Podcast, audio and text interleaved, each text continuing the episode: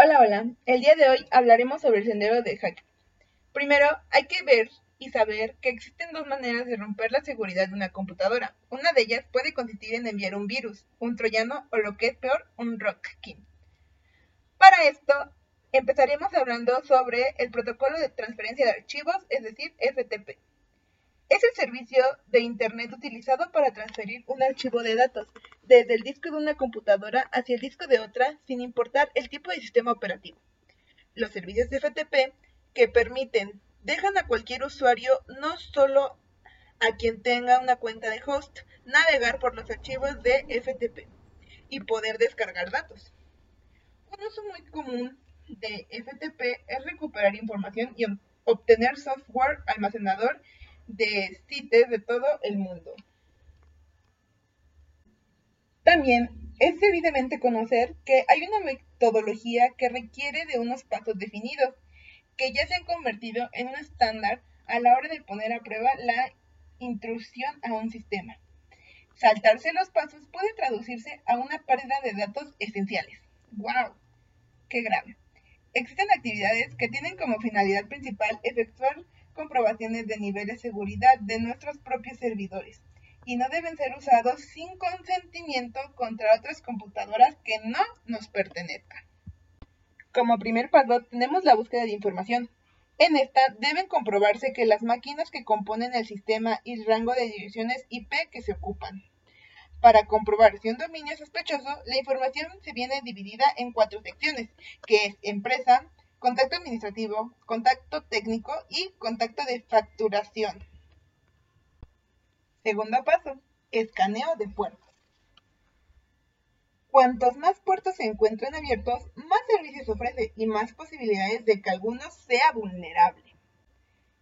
Tercer paso, la identificación de servicios. Aquí se descubre que el programa hace uso de cada puerto, anotando en conciencia de su versión. Paso 4. La identificación del sistema.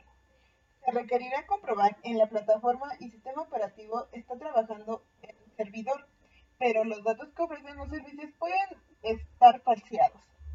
Como bien sabemos, en Internet básicamente existen dos programas para servir páginas web, que es la IIS, que es de pago y pertenece a Microsoft. También existe Apache, que es el más usado, bueno, el de los más usados, es muy gratuito y hay para Linux y Windows. ¡Wow! Gran ventaja. Como quinto paso tenemos que hay que descubrir las vulnerabilidades y la verificación. Aquí existen listados en la red que se mantienen al día con las vulnerabilidades y explican en detalle el problema y cómo vamos a solucionarlo.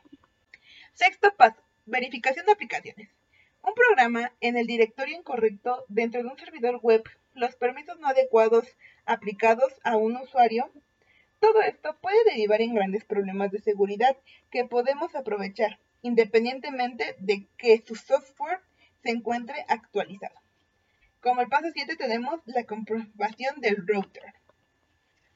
En paso 8. Cotejo de los sistemas confiables. Este sirve para comprobar el nivel de acceso de datos confidenciales que pueden obtener un usuario no privilegiado de la red y hasta un punto puede comprometer un sistema. Pero es de saberse que en ese paso se requiere tener el del acceso directo a la red y ponerse en el papel de un usuario con ciertos derechos. Como paso 9 tenemos la verificación de firewalls aquí los firewalls protegen los puertos y deciden quién y cómo debe conectarse a los servicios que ofrece el servidor. Paso 10. Revisión de los sistemas de dirección de intrusos. IOS. Aquí esto es una herramienta básica cuando se trata de la seguridad de una red. Paso 11. Comprobación de las medidas de contención. Paso 12 las contraseñas. Con esto se podrán abrir todas las puertas del sistema. Y como último paso es la integración de denegación del servicio. Esto consiste en realizar peticiones al servidor hasta saturar sus servicios. Wow, ¡Qué interesante fue este tema! Pero ahora vamos a hablar sobre lo más básico sobre redes. El Internet no es más que una gigantesca red de computadoras y sistemas comunicándose entre sí. Las redes son un conjunto de técnicas, conexiones físicas y programas informáticos que son utilizados para conectar dos o más computadoras. La conexión puede ser por cable o inalámbrica. Una red tiene tres niveles de componentes. El software de aplicaciones, que está conformado por programas informáticos que se comunican con los usuarios de la red y permiten compartir información. Este software de aplicación se denomina cliente-servidor. También está el software de red y el hardware de red. Hardware de red. Este hardware de red está en las computadoras, las terminales y los routers. Existen dos dimensiones para usarse como clasificación y que sobresalen por su importancia, que son la tecnología de transmisión. En este caso hay dos, que son las redes de difusión y redes de punto a punto. Las redes de difusión pueden permitir por medio de un código especial en el paquete un mensaje sea enviado a todos los destinos y sea aceptado y procesado por todas las máquinas. Mm, las redes de punto a punto consisten en muchas conexiones sobre pares individuales de una máquina.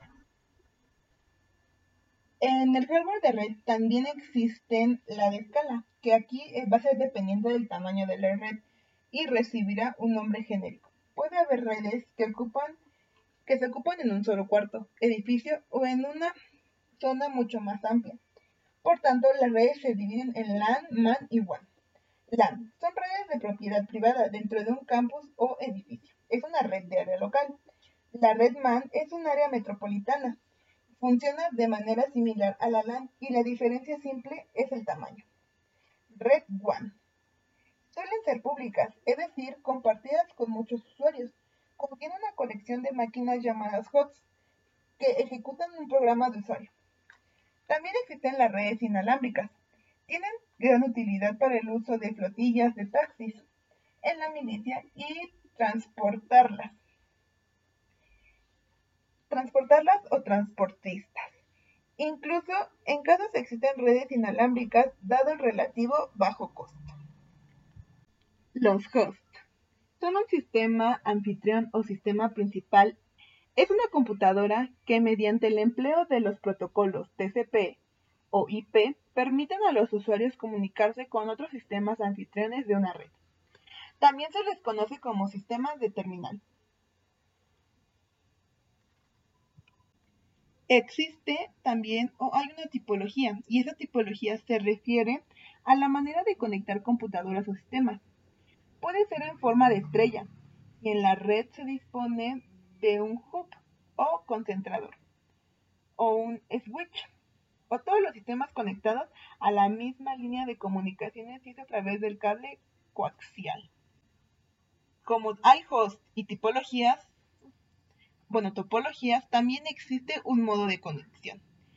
ADSL es una tecnología de transmisión de tipo XDSL que permite a los hilos telefónicos de cobre convencionales una alta velocidad de transmisión. La ADSL se aprovecha de que el cable telefónico se pueda usar por encima de los 3400 Hz, que es lo que necesita la transmisión de voz. Como siguiente, también sabemos que existen los bits.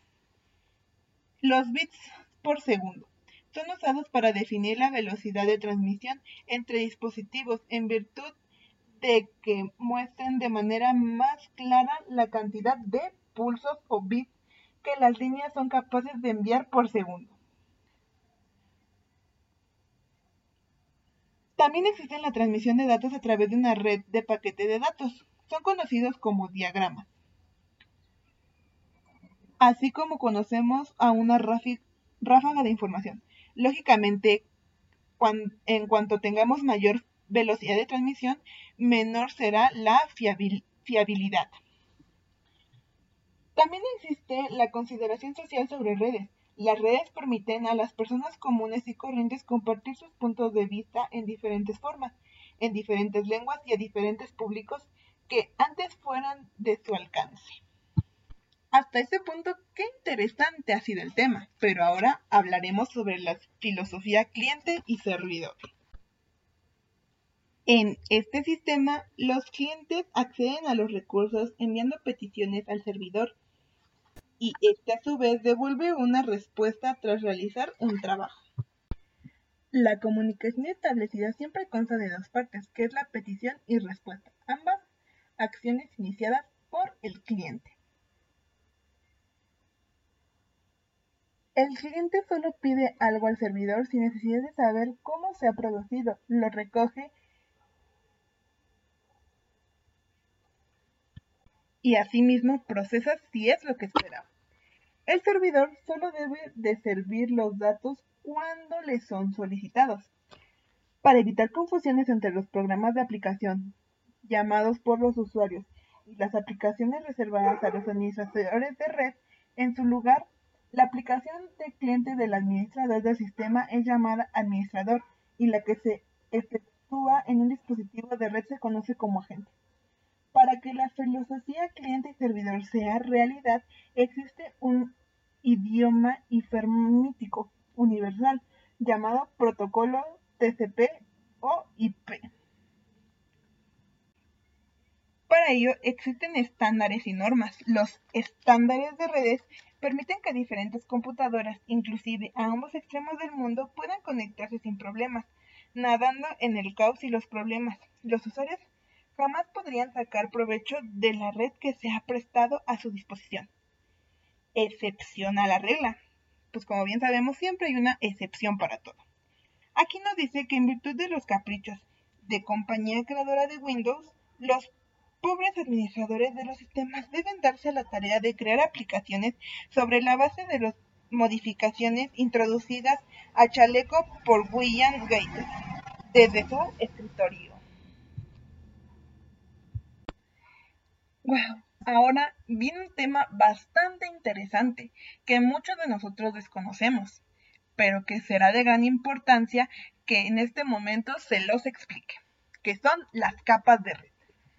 Es un modelo OSI, que es la organización que se encarga de regular los estándares de la ISO, y en 1983 sus miembros aprobaron el modelo OSI, Open System Interconnection, que divide los protocolos de las redes en siete capas que siguen la filosofía. El que esté más abajo, que se los arregle solo.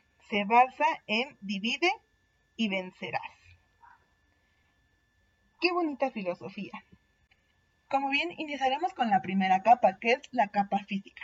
Esta tiene que ver con la transmisión de bits por un canal de comunicación. Su objetivo son que las consideraciones de diseño tienen que ver con una acción de asegurarse de que cuando de un lado se le envíe un bit, se reciba real y exactamente del otro lado como bit 1 y no como bit 0.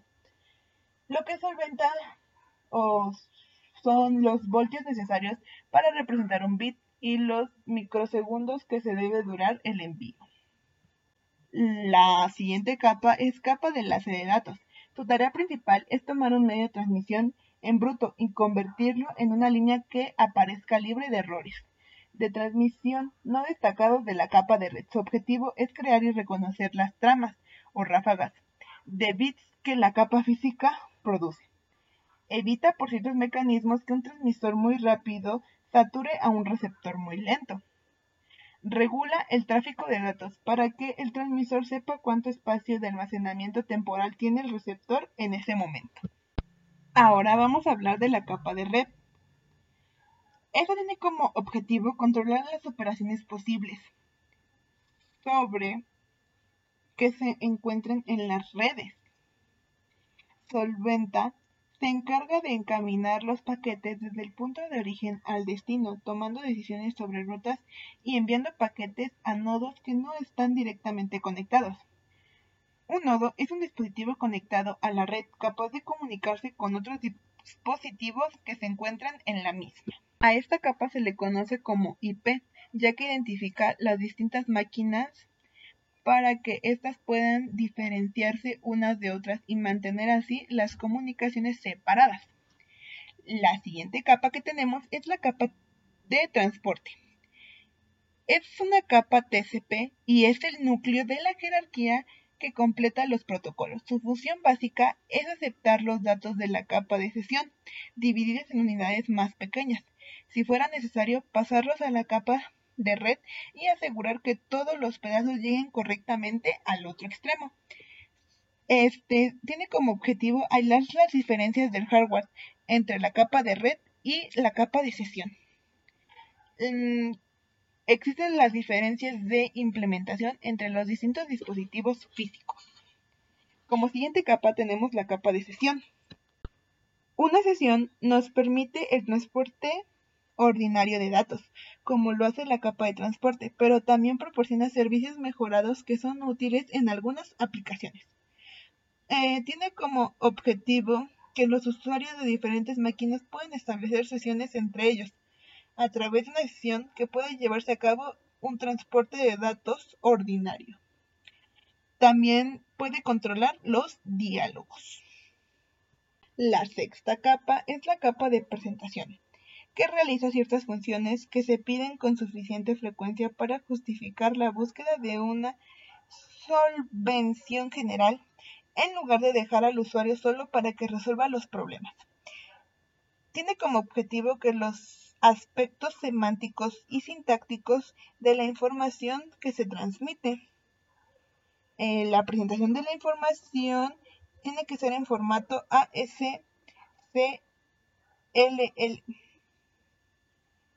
14, que es un esquema de codificación que permite asignar valores numéricos hasta 256 caracteres, incluyendo letras, números, signos de puntuación, caracteres de control y otros símbolos. La séptima capa, y no menos importante, es la capa de aplicación. Están ahí para proporcionar información de un transporte confiable, pero no hacen un verdadero trabajo para los usuarios. Nos proporcionan una interfaz sencilla de usuario. Eh, también contienen gran variedad de protocolos existentes que lo hacen compatibles entre ellos. Hasta este punto todo lo que hemos visto es un tema bastante interesante.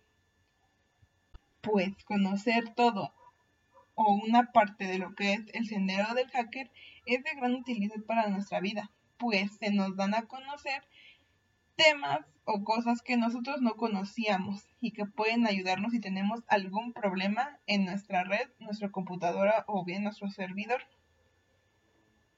Esperemos tener muy pronto más información sobre este tema. Eso es todo. Gracias. Los saluda Ginel Ciadani Bautista Vázquez del segundo uno.